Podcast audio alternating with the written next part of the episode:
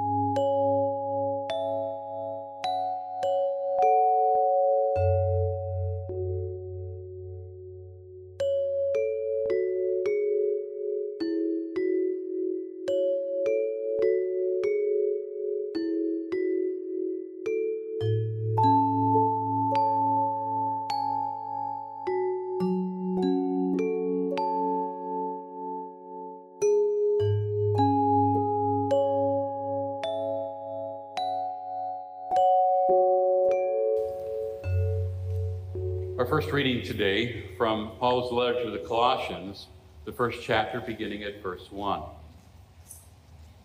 Paul, an apostle of Christ Jesus by the will of God, and Timothy, our brother, to the holy and faithful brothers in Christ at Colossae, grace and peace to you from God our Father. We always thank God, the Father of our Lord Jesus Christ, when we pray for you, because we have heard of your faith in Christ Jesus and of the love you have for all the saints the faith and love that spring from the hope that is stored up for you in heaven, and that you have already heard about in the word of the truth, the gospel that has come to you. All over the world, this gospel is bearing fruit and growing, just as it has been doing among you since the day you heard it and understood God's grace and all its truth. You learned it from Epaphras, our dear fellow servant, who is a faithful minister of Christ on our behalf, and who also told you of who also told us of your love in the Spirit. For this reason, since the day we heard about you, we have not stopped praying for you and asking God to fill you with the knowledge of His will through all spiritual wisdom and understanding.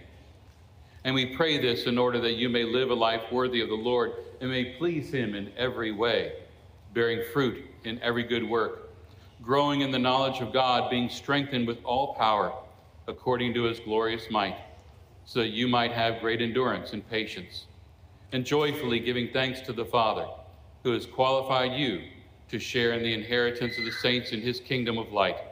For he has rescued us from the dominion of darkness and brought us into the kingdom of his Son, whom he loves, in whom we have redemption, the forgiveness of sins.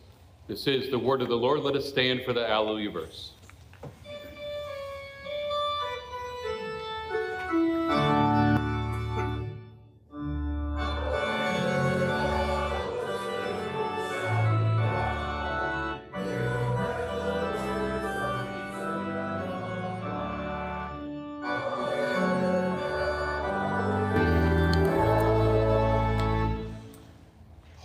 Gospel according to St. Luke, the 10th chapter.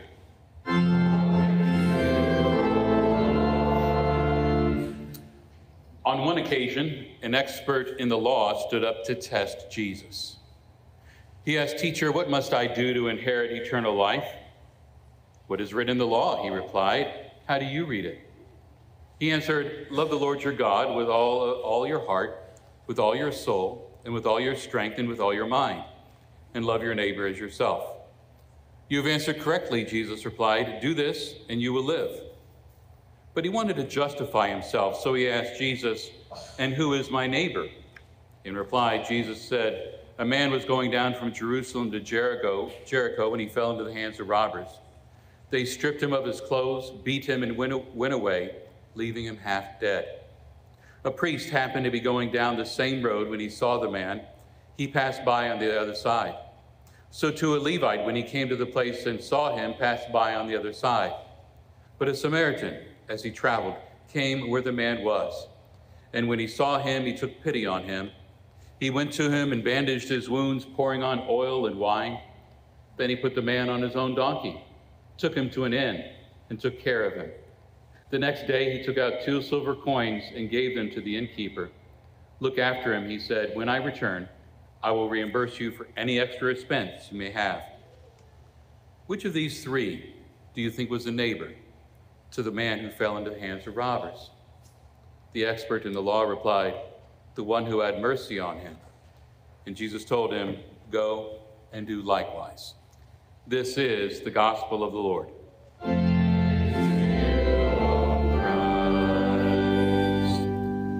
Please be seated. Continue with our hymn, hymn 649, Blessed be the tie that binds.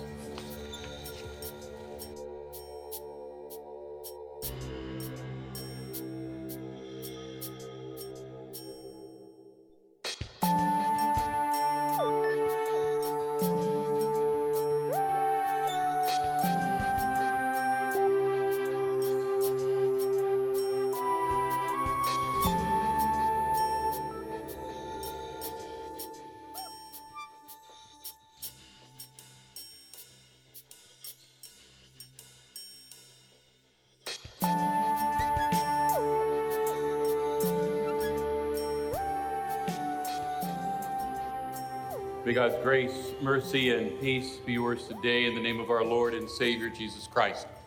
The text for the message comes from our gospel reading from Luke chapter 10.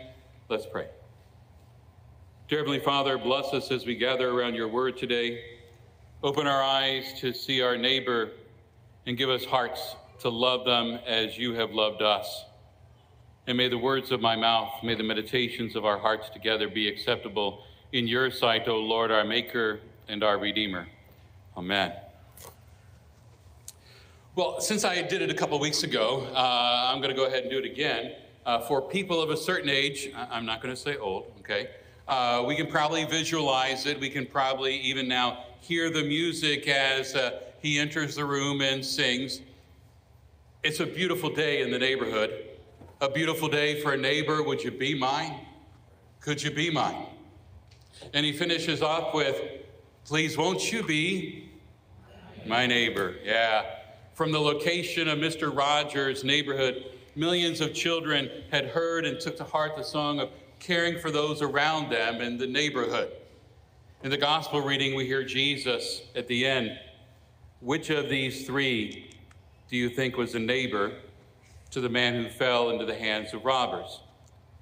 The expert in the law replied, The one who had mercy on him. Jesus told him, Go and do likewise. It's our text.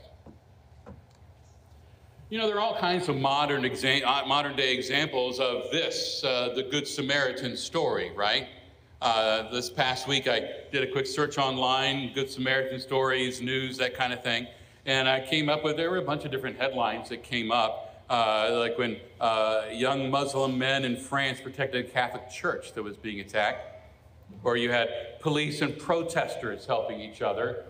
Uh, one headline was a black state trooper who helped an ailing white supremacist protester. Uh, or uh, a, a black man who had sued for wrongful arrest saves a police officer from a burning car.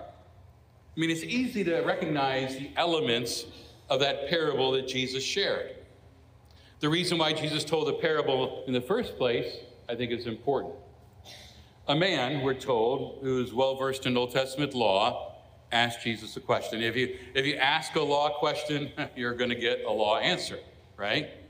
Uh, the question, actually, there are two of them, come from a synagogue lawyer whose job it was to make the Bible, uh, the prescriptions of Scripture, uh, reasonable and doable, right? Uh, so his question is a law question What must I do to inherit eternal life? Well, isn't that really a, a question that's fundamental to, for many religious questions, right? I mean, what do I have to do to get into heaven? What do I have to do to be saved? What do I have to do to get in good graces with God? Now, if we pick apart the question of that lawyer for just a minute, what do you have to do to inherit anything? You do nothing, right? I mean, someone has to die uh, for you to receive an inheritance but you don't do anything. Jesus knows he's being put to the test, so he answers a question with a question, and he says, Well, what's written in the law? And by the law, he, he's not necessarily mean just the commandments, but really the, the books of Moses, the Torah. So he's asking, Well, what's Moses say? What does the, uh, what's in the Torah? How do you read it? Leaving the question open.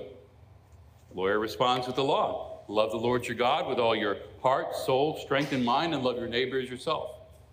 In the lawyer's mind, that is what he believes one must do to inherit eternal life. Love God, love your neighbor. And that would be correct. I mean, the law promises life, if you can do it. The law promises grace and every blessing to all who keep the commandments, if, if you can keep all the commandments. Do this, you will live, Jesus said, and the opposite is true, isn't it? Don't do this, well, you're dead. But the lawyer isn't satisfied with Jesus' response. He's uncomfortable. Maybe something's nagging at him. Maybe it was a, a, poor man that he passed on the way to the synagogue and he didn't make eye contact. Or, or maybe it was a grudge that he was holding against his brother for a bad business deal. Love your neighbor as yourself. I mean, the lawyer knew that he loved God but the neighbor? That's another matter, right? I mean, some neighbors aren't that lovable. Uh, uh, that's why we build fences and walls, right? Uh, making for good neighbors. Love your neighbor as yourself. So we see his, his tight little system of, of theology is starting to unravel here. And if he didn't love his neighbor as himself, he had no confidence of his inheritance of eternal life. What about you? Do you love your neighbor as much as you love yourself? Of course, that presumes you love yourself. I mean, I'm not, talk, I'm not talking about the nice neighbors who bring over cake and, and, and cookies over, right? Uh, I'm, I'm, would you really stake your eternal inheritance on your love for your neighbor? As uh, cartoonist Charles Schulz once commented through Charlie Brown, he said, I love humanity. It's people I can't stand. Yeah. Well, you might be thinking, now, wait a minute, Pastor Koeppen, I, I, I'm supposed to love someone who doesn't even give me the time of day? I mean, what kind of rule is that? How about love those who love you, hate those who hate you, ignore the rest? I mean, that's more like it, uh, wouldn't it? Uh, I mean, how, how am I supposed to love my neighbor? And, and actually, then what is, uh, what does my neighbor mean anyway? Is it the guy next door? Is it the person down the block? Who? And so we see that the lawyer is also having a really tough time with this question from Jesus. And so we're told he seeks to justify himself and ask Jesus a second question And who is my neighbor? Sort of really a law question, defining who is my neighbor. You see where this law talk goes. This law talk goes to self justification.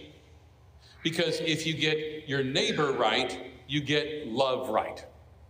And if you get love right, you get the prize. So, who's my neighbor? And it's here that Jesus tells the parable.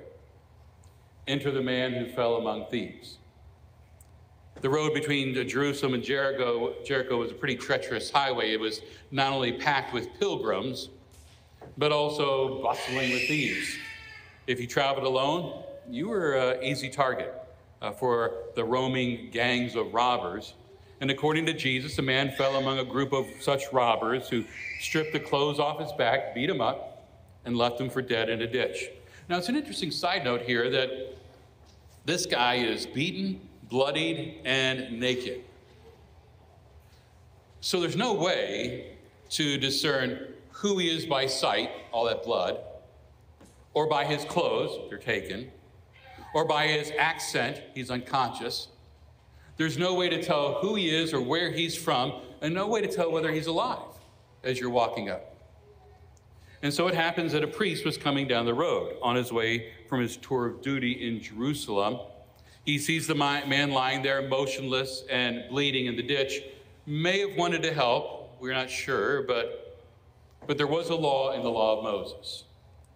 If he touched something dead, he would be declared ceremonially unclean, unfit for priestly service when he got home. And because of that, he would have to go through this lengthy purification process to be clean again uh, and offering expensive sacrifices. A lot of explaining to do, probably, about why he was unclean. I mean, it'd be like coming into church today uh, and you see someone lying on the side of the road. You glance at your watch, I'm running late to church. Uh, if you stop, you're not going to make it in time.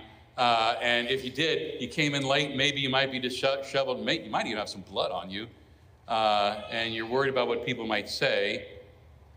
Best just dial 911, right? And unless someone else helps. I mean, that's what the lawyer, that's what the law will do for you. The law says love your neighbor, and what's God do?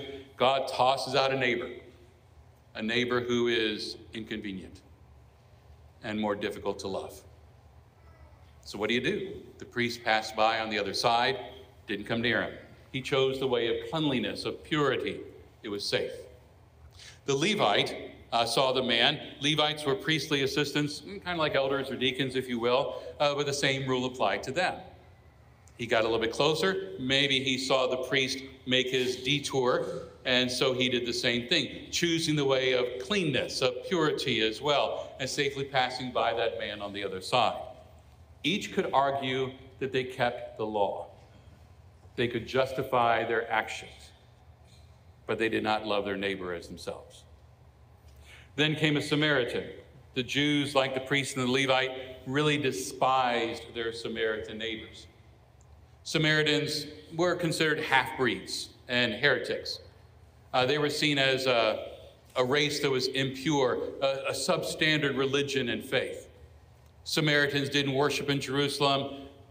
Uh, uh, and, and this man was likely on a business trip, wasn't clergy of any sort that we're told, just an ordinary guy doing his work.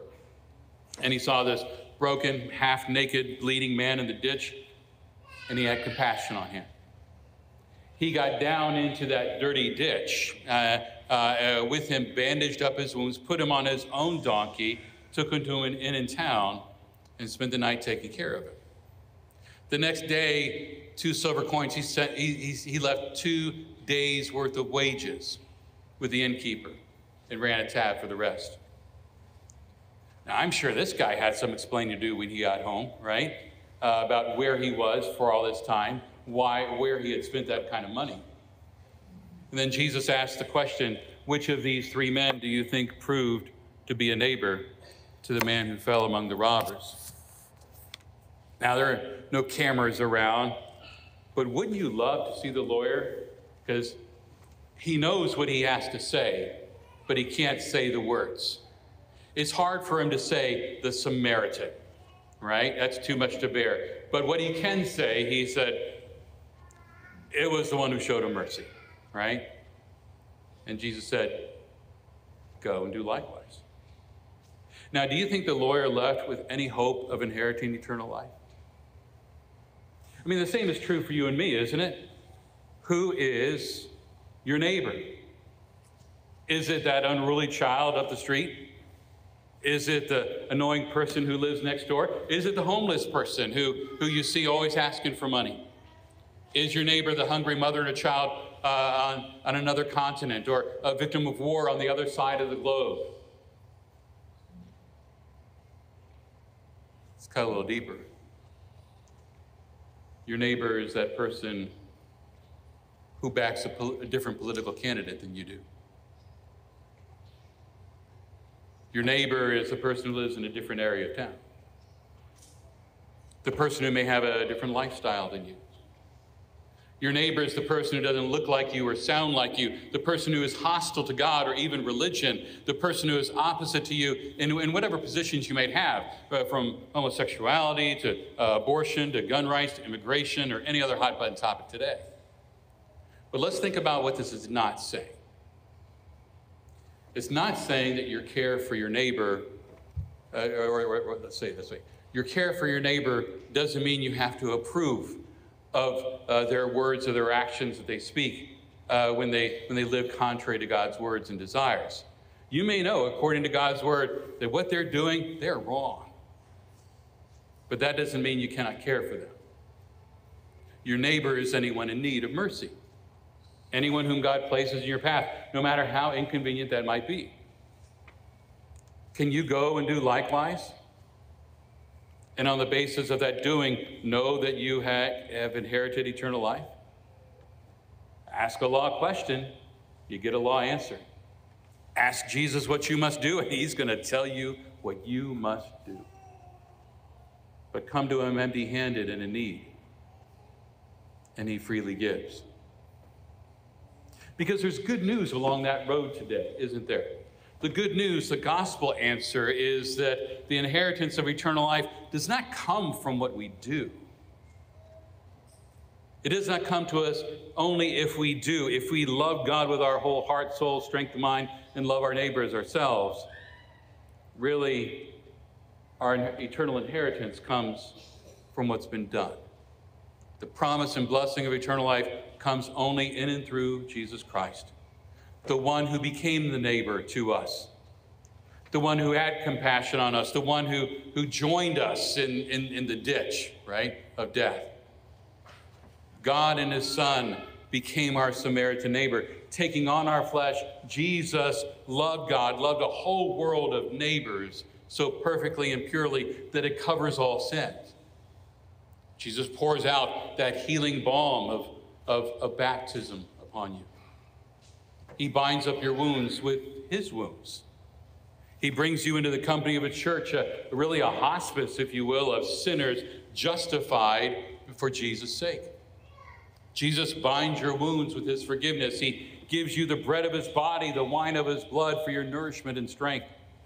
He pays your debt in full. And with a gift like that, wouldn't we want to thank him? I mean, I, am sure when he finally came to in the end, that man who had fallen among thieves wanted to thank the anonymous Samaritan for his undeserved kindness. I mean, after all, he probably saved his life. But where in Samaria would he go to find him? How could he possibly thank him? Where is Jesus that we might thank him for saving us? Well, take a look at the one in the ditch again, the one who fell among thieves, bleeding and naked. Actually, that looks a little familiar, doesn't it? Maybe like someone you know. Like the one who was beaten, whipped, pierced, and crucified among thieves to save you from your sins, to, to save you from the law that condemns you, to save you from death and hell. Where is Jesus that we might thank him for all that he's done for us? He's there in the ditch. He is your neighbor in need. The least, the lowly, the nearly dead, the forsaken, the forgotten. Jesus even told us, For as often as you have done it to the least of these, my brothers, you've done it to me. So let's take the questions and maybe tune them up a little bit. How do I inherit eternal life? The answer is only by God's grace through faith in Jesus, in Jesus Christ, for Jesus' sake. What must I do as an heir of eternal life? The answer? It's a response. Get down in the ditch. Be a neighbor to that broken one who's fallen among thieves. The only one who is free from the law can remotely begin to do the law. Only the Samaritan, freed from the law, uh, unlike the priest and Levite, could do the law. And by the perfect life and death, Jesus has freed you and me from the law, right? And he has qualified us to be, to share in the inheritance of the saints in light. An inheritance is a gift. It comes through death. It comes through the death of Jesus Christ and is received as a gift through faith. There is no condemnation for those that are in Christ Jesus. And in Samaritan freedom, we are actually free to be a neighbor, aren't we? So, in the end, the parable is really all about Jesus. I mean, Jesus is the, the Good Samaritan who comes by uh, to uh, becomes your neighbor in the ditch of your death. Jesus is that neighbor to you in word and in water, in bread and wine, to give to you the inheritance of eternal life. Jesus is also in the ditch, your neighbor in need, that you may serve them in the name of Jesus. In thankfulness for the freedom of his forgiveness, we are set free, my friends, to serve and to be a neighbor. It's a beautiful day in the neighborhood, isn't it? Jesus has been that neighbor to us. Let us be the neighbor to those in need. Amen. Please stand. And now may the peace of God that transcends all understanding guard your hearts and your minds in Christ Jesus. Amen.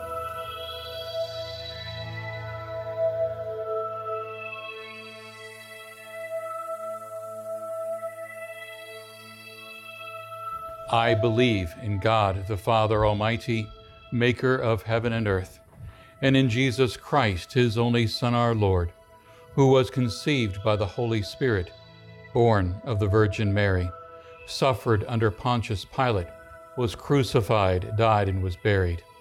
He descended into hell. The third day he rose again from the dead. He ascended into heaven and sits at the right hand of God the Father Almighty. From thence he will come to judge the living and the dead. I believe in the Holy Spirit, the holy Christian Church the communion of saints, the forgiveness of sins, the resurrection of the body, and the life everlasting. Amen.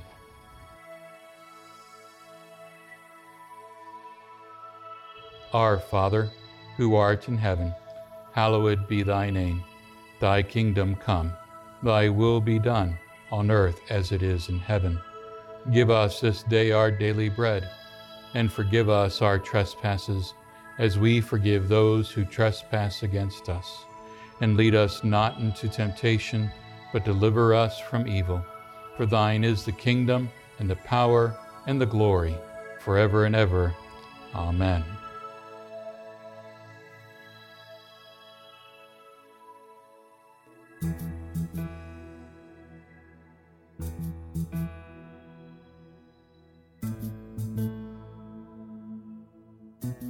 Friends, go with God's blessing this day.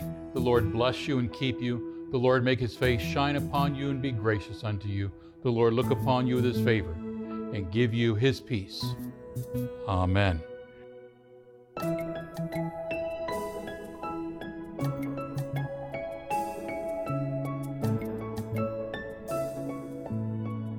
Thank you for joining us in this time of worship. From all of us at St. Paul's Lutheran Church and School, we thank you for listening. More worship opportunities are available on our website at stpaulslutheran.net. Just click worship at the top of the page. May God bless you and your family each and every day. And again, thank you for listening.